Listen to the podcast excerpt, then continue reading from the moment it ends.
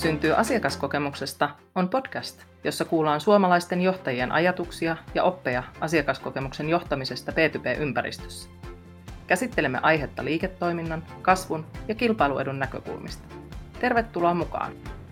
Tervehdys kaikille kuulijoille ja tervetuloa kuulolle tämänkertaiseen podcast-jaksoon. Mun nimi on Kirsti Laasio ja Menestys syntyy asiakaskokemuksesta kirjan kirjoittajista tänään mukana on tätä podcastia hostaamassa mun kanssani Salla Seppä. Mahtavaa olla mukana. Moikka. Tänään keskustellaan yrityskulttuurin, talenttien ja osaamisen vaalimisen vaikutuksesta asiakaskokemukseen sekä näiden osalta huomioitavista tekijöistä paremman asiakaskokemuksen rakentamisessa. Lisäksi sivutaan sitä, miten rakentaa strategisesti tärkeät kyvykkyydet, organisaation ja miksi henkilöstökokemus, arvot ja kulttuuri ovat tärkeitä asiakaskokemuksen kannalta. Vieraana meillä tänään on rekrytoinnin ja HRn ammattilainen, tietokirjailija sekä nykyään yritysten advisorina toimiva Saana Rossi. Saana on saattanut tulla tutuksi monelle teistä työskenneltyään pitkään teknologiayritys Vincitissä henkilöstön menestymisestä vastaavana johtajana. Lämpimästi tervetuloa mukaan Saana. Hei kiitos, ihan älyttömän paljon, tosi mukava keskustella teidän kanssa ja nimenomaan tästä teemasta. Kiva. Mitä sä Saana haluaisit kertoa meidän kuulijoille muuta itsestäsi? Sulla on aika ansiokas ura takana ja tota, oot vastikään ollut julkisuudessakin kertoen sun niin kuin, mielettömän inspiroivaa tarinaa. Mitä sun taustassa on sellaista, jota sun mielestä meidän kuulijoiden pitäisi tietää?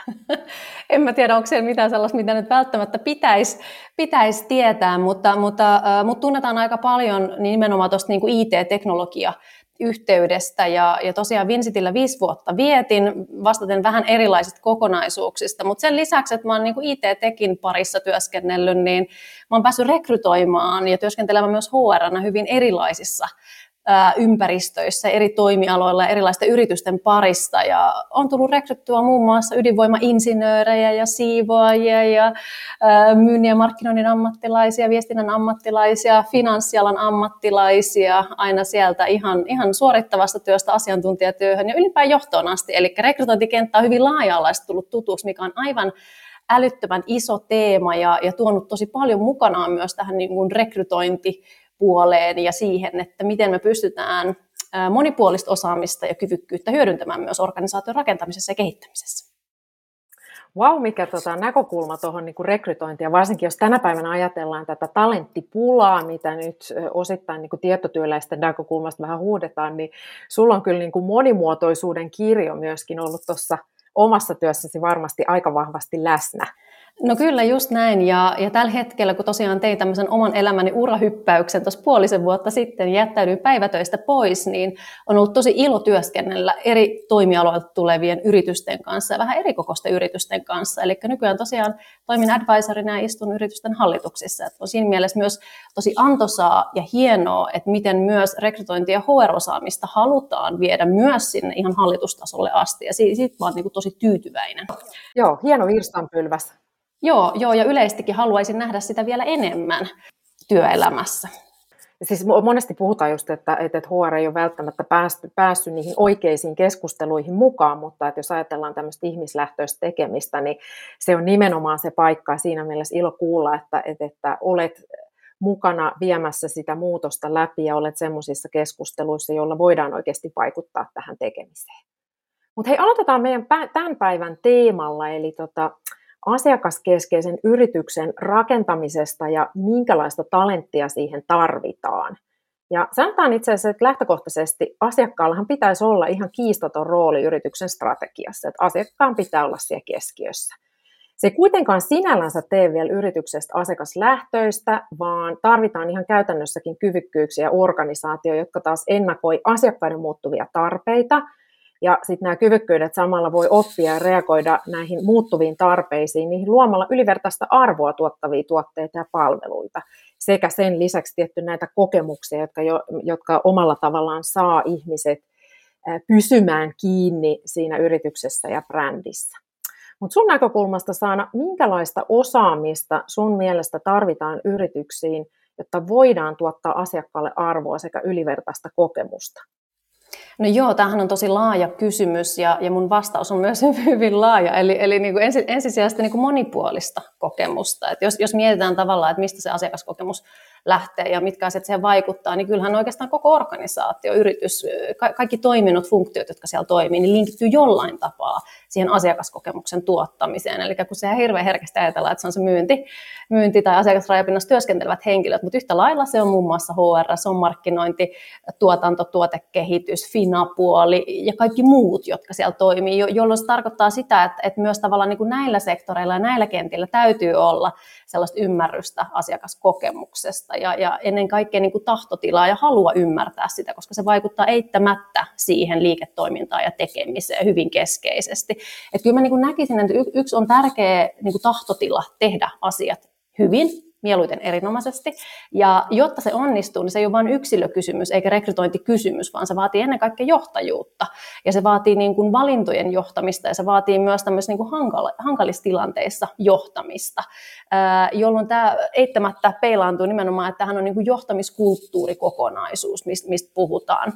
Mutta sen lisäksi mä näkisin, että kyllä se edellyttää myös tietynlaista niin kuin rohkeutta, luovuutta, kykyä ja uskallusta niin kuin toteuttaa ja tehdä uusia asioita ja olla, olla innovatiivinen. Ja, ja sitten yksi kans tärkeä teema mun mielestä tähän liittyen on ylipäätään niin kuin tunnevaikutus, tunnetaidot, vuorovaikutus taidot, jotka on tosi keskeisiä siinä, että miten me rakennetaan niin työntekijäkokemusta kuin asiakaskokemusta. No ihan mahtavasti kyllä sanotit tätä ja me Kirstin kanssa varmasti molemmat tässä nyökkäillään, koska tämä on just, just näin. Ja tästä saadaankin itse asiassa sopiva aasinsilta seuraavaan kysymykseen, että kun, kun puhutaan ylivertaisen asiakaskokemuksen luomisesta, niin on ihan selvää, että siihen tosiaan liittyy paitsi tämä johtaminen, myös tosiaan se koko yrityksen kulttuuri ja, se, ja ne arvot. Ja, ja se yrityskulttuurihan on se perusta, jonka pohjalta sitä asiakaskokemusta voidaan luoda. Niin minkälainen yrityskulttuuri ja, ja minkälaiset arvot sun mielestä mahdollistaa mahdollisimman hyvän asiakaskokemuksen luomisen? No, tämä on tosi mielenkiintoinen kysymys ja, ja kyllä mä lähtisin siitä, että sen täytyy lähteä tietynlaisesta niin kuin, ää, niin kuin kulttuurin aitoudesta ja autenttisuudesta. Että kyllähän se yrityskulttuuri aina muodostuu niistä ihmisistä, siitä yhteisöstä, jo, joka siellä on. Ja, ja yhtä lailla kulttuuriakin täytyy myös johtaa. Eli hirveän usein se ajatellaan, että no se nyt on semmoinen kokonaisuus, mikä on olemassa. Se on hähmäinen, siihen ei oikein saada otetta mutta siihen nimenomaan täytyy saada ote ja sitä pitää lähteä viemään eteenpäin johtamaan, jolloin juurikin nämä asiat, jotka vaikuttavat sitten viime kädessä siihen asiakaskokemukseen, tulee aidosti liidattua myös tästä näkökulmasta siellä yrityksen sisällä. Mutta sitten jos lähdetään miettimään tavallaan semmoisia niin teemoja, arvoja, mitä se kulttuuri pitää sisällään, niin kyllä mä pidän sitä tosi tärkeänä, että ihmiset saa olla omia itsejään. Eli, eli se on niin kuin hyvin tavallaan niin kuin kriittinen lähtökohta sille, että me voidaan tuottaa hyvää kokemusta myös ulkopuolelle, koska se aina näkyy. Jos ei olla omia itseä, niin kyllä se sitten valitettavasti kaikesta hyvästä huolimatta niin alkaa jossain kohtaa näkymään siellä lopputuloksessa ja, ja, ja vuorovaikutuksessa. Ja, ja ylipäätään se, että tehdään asioita oman näköisesti, koska se aina rakentaa luottavusta ja uskottavuutta, ja silloin ne asiat on myös paljon helpompi kommunikoida viestiä, ja ne ostetaan paljon paremmin. Ja tosi isona asiana mä pidän myös tämmöistä niin kokeilukulttuuria, mutta ennen kaikkea myös mokailukulttuuria. eli eli tota, kun mä peräänkuulitin näitä, että tehdään rohkeasti asioita, niin sehän tarkoittaa myös sitä, että sit täytyy hyväksyä, että rohkeus tuo myös mukanaan haasteita ja, ja, ja myös virheitä ja mokia. Eli näiden pitää myös olla ok kulttuurissa, jotta siellä uskalletaan toimia näiden omien arvojen mukaisesti. Ähm, sitten ylipäätään tuo viestintätaidot on, on hyvin niin kuin keskeinen. Sen viestintäkulttuurin täytyy olla aktiivinen. Siellä pitää pystyä keskustelemaan siitä kulttuurista, sen haasteista, sen mahdollisuuksista, siitä, että mitä arvopohjaisuus meille esimerkiksi ihan toimintakulttuurissa ja toimintatavoissa organisaationa tarkoittaa. Sitten yksi elementti, minkä mä haluaisin myös vielä nostaa, mikä on varsinkin tässä viimeisen parin vuoden aikana ollut hyvin keskeinen teema ja mikä varmasti nostaa yhä enemmän häntäänsä, on, on ö, työn merkityksellisyys. Eli, eli tätähän pidetään vähän tämmöisenä trenditeemanakin tällä hetkellä, mutta jos lähdetään ihan oikeasti miettimään sitä, että että mikä vaikutus sillä on, että jokainen ymmärtää ja tietää, että, että mikä sen yrityksen tavallaan ydinfunktio ja tekeminen on, miksi me ollaan yrityksinä olemassa, mitä me tuotetaan? Ää, ja mitä me tehdään, koska mitä kauempana sä yleensä oot siitä lopputuotoksesta, niin, niin sitä irrallaan sä myös herkemmin oot siitä pohjimmaista merkityksestä, kun se aika menee niihin PowerPointteihin ja Exceleihin ja palavereihin ja raportointeihin ja mittariston keräämiseen, niin, niin tätä mä pidän niin kuin tosi tärkeänä elementtinä, että et, et sitä työn merkityksellisyyttä ää, tiedostetaan, sitä sanotetaan ja, ja sitä tuodaan voimakkaasti esille, koska tämä vaikuttaa eittämättä motivaatioon ja sitä motivaatiota täytyy myös rohkaista ja ruokkia. Tämä on tosi tärkeä pointti ja niin kuin sanoit, että tämä, ehkä tämä merkityksellisyys tässä, mikä, mikä korostuu, niin erityisesti jos, jos ajatellaan siitä, että mikä kunkin yksilön rooli on siinä yrityksessä, niin kuin tuottaa sille asiakkaalle jotakin sellaista palasta. Mehän ollaan niin kuin sitä asiakasta varten olemassa – ja, ja meillä jokaisella on niin kuin tämmöinen tietynlainen tehtävä siinä, niin osallistaminen myöskin siihen niin kuin, ä, yrityksen eri vaiheissa semmoisen merkityksellisen työn tekemiseen on äärimmäisen tärkeä. Ja Salla, sullakin on niin kuin ihan käytännön kokemusta siinä omassa arjessa tästä osallistamisesta ja miten sitten se merkityksellisyys niin kuin elää siinä teoiksi itse arjessa. Joo, se on, se on todellakin noin. Mä oon tosi iloinen Saana, että sä nostit sen myöskin tuossa sun noiden tärkeiden pointtien joukossa, just tämän merkityksellisyyden, koska se on mun mielestä ollut myös sellainen asia, mistä voisi puhua paljon enemmän ja minkä, missä niin kuin on hirveästi potentiaalia monille yrityksille, että, että, että me ollaan ainakin huomattu paljonkin meidän työssä se, että, että monet ihmiset, jotka, jotka tota, saadaan niin innostumaan asiakaskokemuksesta, niin se, se tuo heille merkityksellisyyttä, koska silloin he on iso, osa jotain isompaa ja, ja tavallaan niin kuin, niin kuin he ei ole tekemässä ja suorittamassa vain jotain pientä osasta, vaan käytännössä kenen tahansa tavallaan se kohtaaminen asiakkaan kanssa voi, voi olla just se, joka, joka leimaa sitä asiakaskokemusta vahvasti. Ja meillä on ihan mahtavia tarinoita just siitä, mitä tapahtuu, kun ihmiset alkaakin ajatella sitä tosta kulmasta, että hei mä oon tuottamassa vaikka maailman parasta asiakaskokemusta sen sijaan, että mä oon nyt tekemässä tätä mun yhtä rutiini, rutiinityötä, mitä teen joka päivä. Just näin, oot niin ytimestön kanssa ja, ja useinhan tämä ei edes vaadi mitään suuria sirkustemppuja tai projekteja tai kokonaisuuksia, mitä lähdetään yhteisesti edistämään, vaan tämä on hyvin pieniä asioita. Siis ylipäätään niin kuin mindsetin muuttaminen ja oivalluttaminen siitä, että aivan, että näinhän se on, että et, et kun se niin hirveän herkästi unohtuu siinä kiireisessä ja hektisessä arjessa. Nämä on äärimmäisen tärkeitä elementtejä, niin kuin, niin kuin sanoit, että ne on, ne on osittain pieniä tekoja, mutta sille työntekijälle äärimmäisen tärkeitä.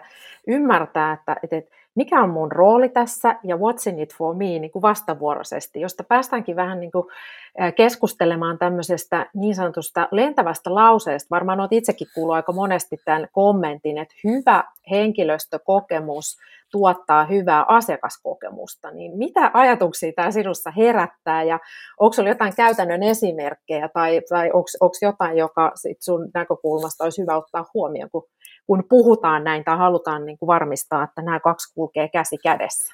Joo, tämähän on mielenkiintoinen lausahdus ja, ja tota, mä isossa kuvassa mä allekirjoitan tämän täysin, että, tämä pitää paikkaansa, mutta sitten on poikkeuksia myös myös olemassa, että, että tämä ei, ei ole aukoton lausahdus.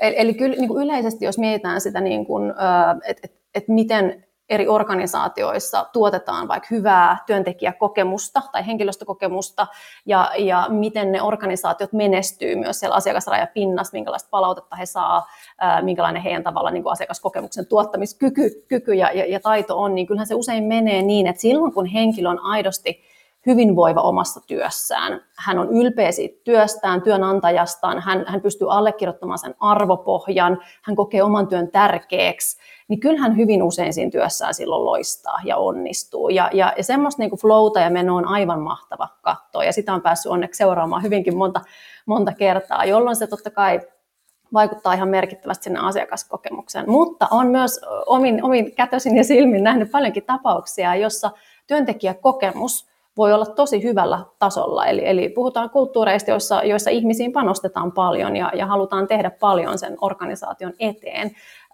Mutta mut sitten on sellaiset henkilöt, jotka yksinkertaisesti eivät vain sovellu tavallaan sinne asiakasrajapintaan tai päätyyn, jolloin se asiakaskokemus voikin hyvästä työntekijäkokemuksesta huolimatta muodostua ongelmalliseksi tai haasteelliseksi.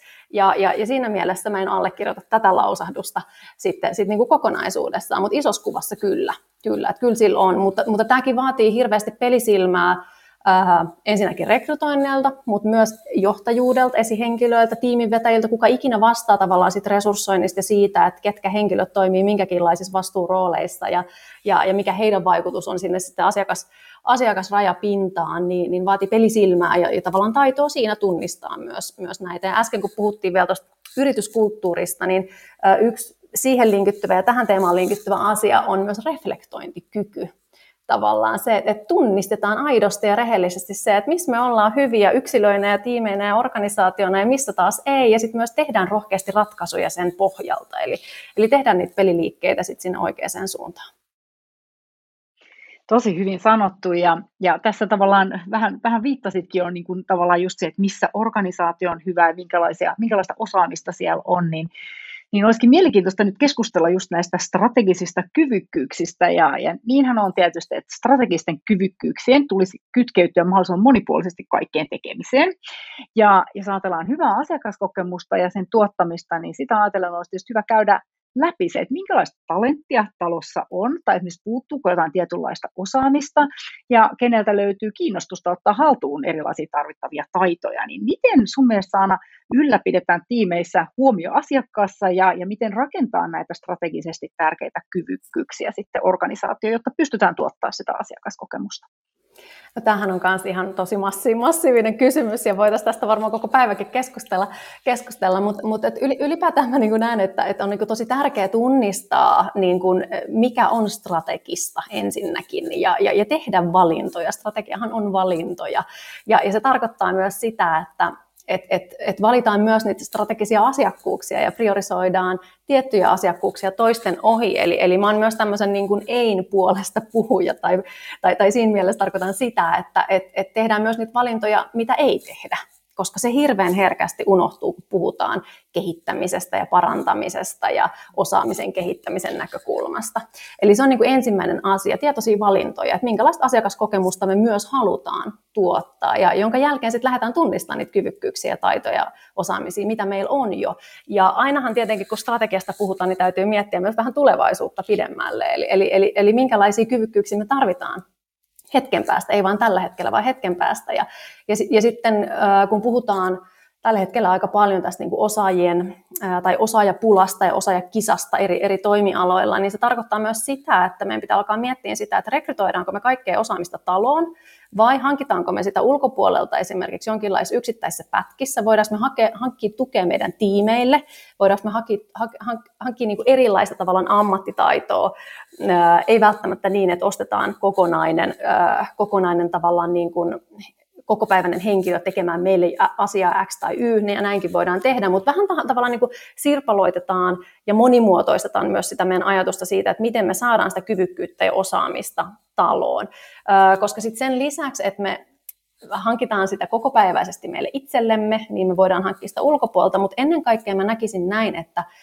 meidän täytyy monimuotoisesti myös hyödyntää niitä keinoja, miten me voidaan ennen kaikkea kehittää sitä osaamista myös talon sisällä. Ja tähän on olemassa niin kuin todella paljon erilaisia konkreettisia keinoja, mutta ensin niin kuin tärkein juttu on se, että jonkun pitää johtaa strategisia kyvykkyyksiä ja osaamisen kehittämistä. Ja mitä isommasta organisaatiosta kyse, niin, niin, niin sitä vähemmän se voi olla sivutoimi, eli, eli sitä vähemmän sitä te, voi tehdä tavallaan niin kuin vasemmalla kädellä.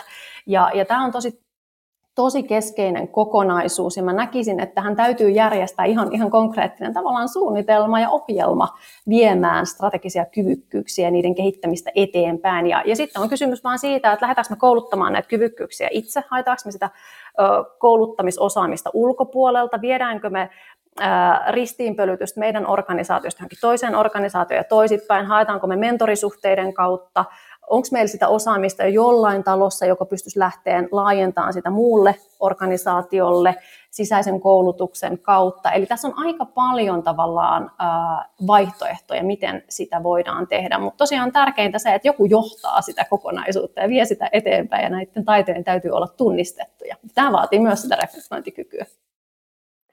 Mun mielestä niin kuin äärimmäisen selkeästi sanotettu sitä, että, että mitä yrityksissä tarvitaan ja tämä johtamisen tärkeys. Myöskin osittain niin, että, että, että, että päätetään myös niitä asioita, joita ei tehdä. Eli se on niin kuin niitä poisvalintoja, että herkästi yrityksessä vaan niin kuin lisätään asioita listalle, joita tehdään, jolloin niin kuin voidaan sitten sanoa, että se ei välttämättä enää olekaan niin kuin liuta strategisia kyvykkyyksiä, vaan se on lista asioita, joita tehdään, joihin sitten organisaatio tietyllä tapaa saattaa niin kuin tukehtua ja hukkua. Et sinällään se niin kuin johtaminen selkeän suunnitelman ja, ja tahtotilan mukaisesti, niin se vie sitä yritystä eteenpäin. Ja tietyllä tapaa niin kuin sanotaankin, että se semmoinen asiakaskeskeisyys yrityksessä, niin se alkaa sieltä asiakasymmärryksestä, eli ymmärretään, mitä ne tarpeet on tai mikä se markkinatarve on, mitä me tässä nyt täytetään, ja se päättyy asiakaskokemukseen, eli se lopputulema on se kokemus, mitä se asiakas kokee nyt sillä sen tuotteen kautta tai sen palvelun kautta tai sitten ihan niin kuin asiakasrajapinnassa, jossa sitten voi olla se ihminen. Toisinaan se voi olla teknologiakin, joka tuottaa sitä kokemusta, että se on hyvin hyvin laaja. Eli kaikki siinä välillä sitten on tietenkin siellä yrityksessä tapahtuvaa toimi, toimintaa, jota ohjataan ja se ihminen siellä on niin kuin keskiössä. Ja nyt jos sitten ajatellaan tämmöistä niin kuin menestystä ja niin sanottua tulevaisuuden kestäviä ja kehittyviä yrityksiä, niin ne on siirtynyt tämmöisestä perinteisestä, hyvinkin tuotantolähtöisestä ajattelusta ihmislähtöiseen ajatteluun.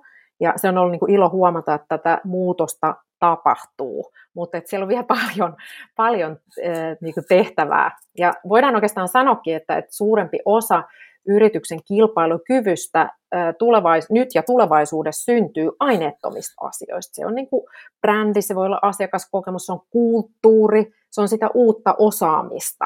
Se on niin kuin mahdollisesti jopa asennettakin.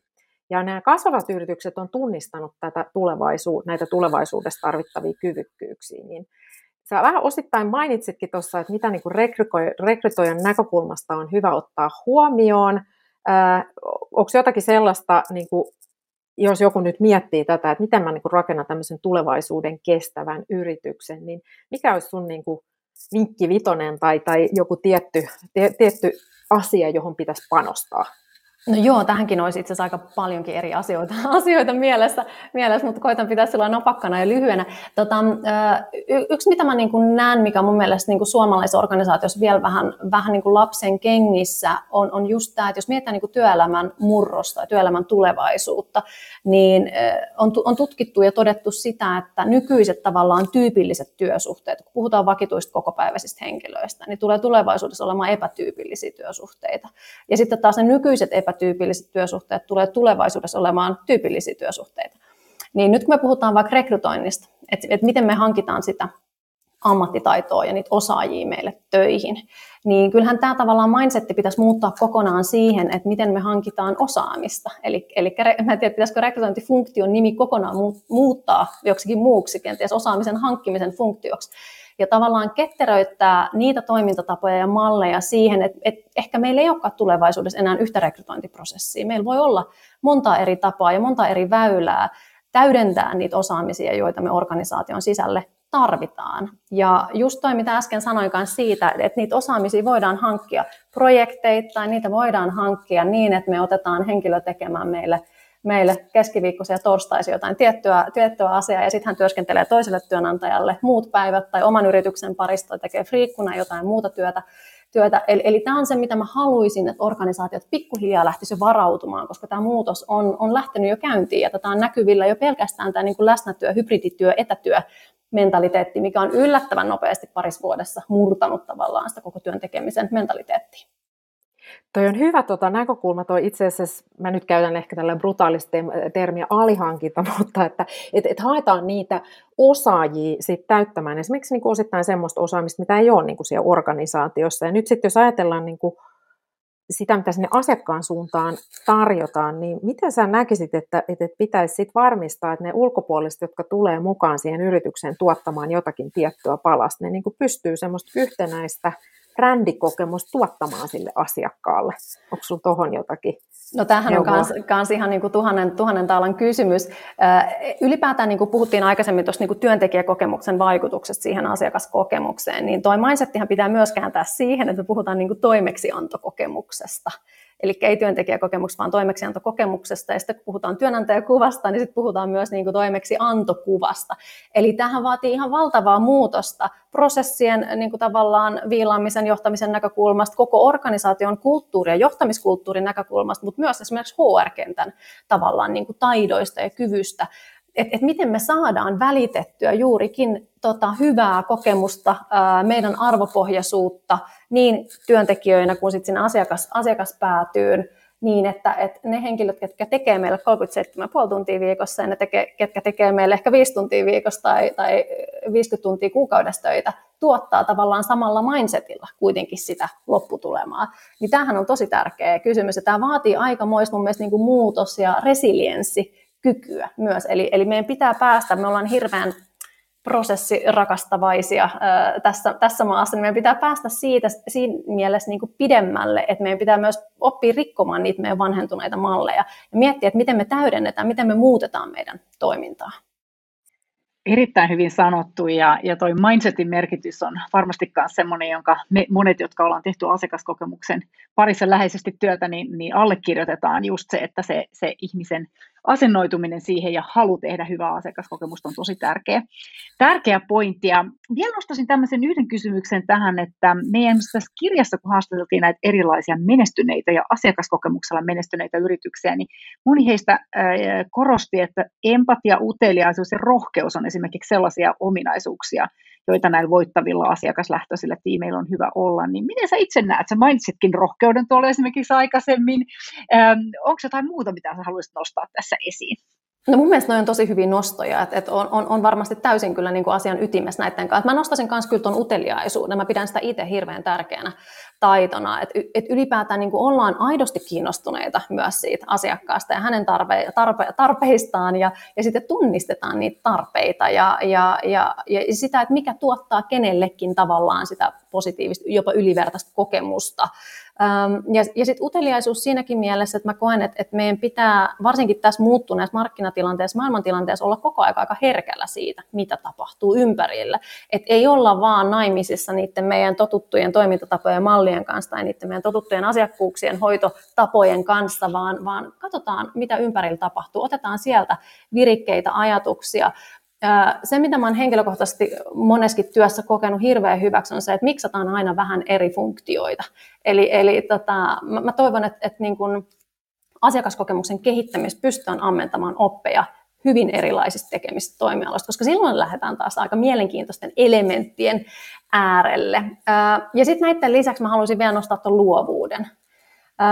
Meillä on mahtava, mahtava tavallaan tulevaisuuden työelämä tässä niin kuin tarjolla ja tarjottimella. Ja sitten on meistä itsestämme kiinni, että miten me lähdetään sitä muotoilemaan ja tekemään niin, että me saadaan tuotettua sitä hyvää työntekijäkokemusta, toimeksiantokokemusta, mutta ennen kaikkea erinomaista asiakaskokemusta myös tulevaisuudessa. Loistavasti sanottu Toikia, tästä ollaan hyvin samaa mieltä.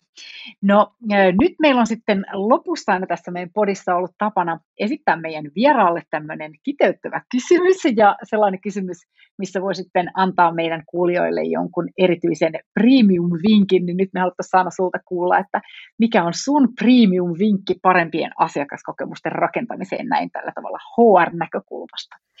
No tämä on itse asiassa on tosi vaikea kysymys. Mä jäin oikein niin miettimään, että mikä, mikä, mikä, se, mikä se sellainen on, mutta mä oon puhunut tänään tuosta niin reflektointikyvystä, niin kyllä mä, mä haluan nostaa sen vielä tähän korostetusti. Eli, eli tota, äh, varsinkin kun me työskennellään jossain tietyssä tai tietyn asian parissa pitkään, niin me hirveän herkästi sokeudutaan sille meidän omalle toiminnalle ja tekemiselle. Ja sen takia on tosi tärkeää pystyä freesaamaan niitä omia ajatuksia, niin, niin se, että, että oikeasti istahtaa itsensä kanssa alas ja miettii, että minkälaista hyvää asiakaskokemusta mä omalla toiminnalla tuotan, miten muut näkee mun tuottaman asiakasarvon, eikä pelkästään ne asiakkaat, vaan ne muut tiimin jäsenet, ne muut ihmiset, kenen kanssa sä toimit. Onko jotain sun muussa vuorovaikutuksessa tekemisessä, mitä sä pystyt ammentamaan että sä voisit viedä sitä asiakaskokemuksen kehittämiseen ja tuottamiseen lisää. Ja onko jotain muuta elementtiä semmoista, missä olisi syytä välillä vilkasta peiliin ja ottaa semmoinen oman elämän asiakaskokemuskehityskeskustelu itsensä kanssa? Onpa rohkaisevasti sanottu. Toi reflektointi on niin kuin äärimmäisen tärkeä kyky olla olemassa ja niin kuin yrityksissä ehkä jopa rakentaa sellaisena niin kuin sinne kulttuuriin, että puhutaan myöskin semmoisesta niin vuorovaikutteisesta tekemisestä, että, että työntekijät saa palautetta ja voi reflektoida, niin kuin itsekin sanoit tuossa, että mikä mun oma rooli on tässä ja siinä mielessä niin kuin äärimmäisen tärkeä ja, ja loistava kiteytys tässä näiden hyvinkin isojen kysymysten jälkeen tähän niin kuin loppuun mukaan vietäväksi. Me kiitetään Saana sua Sallan kanssa aivan valtavasti, että toit meille tämmöisen uudenlaisen niin kuin HR-johtajan näkökulman tähän, mitä on otettava tulevaisuudessa huomioon, jotta yritykset on tulevaisuuden kestävällä tiellä tarjoamassa asiakkailleen loistavia kokemuksia. Kiitos paljon sulle ja tota, meidän kuulijoille myös, että oli mukana. Hei, kiitos. Kiitos myös mun puolesta. Ihan mahtava keskustelu. Tämä oli podcast B2B-asiakaskokemuksesta. Olemme yhdessä kirjoittaneet kirjan Menestys syntyy asiakaskokemuksesta B2B-johtajan opas, joka ilmestyi keväällä 2021. Voit lukea aiheesta lisää verkkosivuiltamme b2b-asiakaskokemus.fi.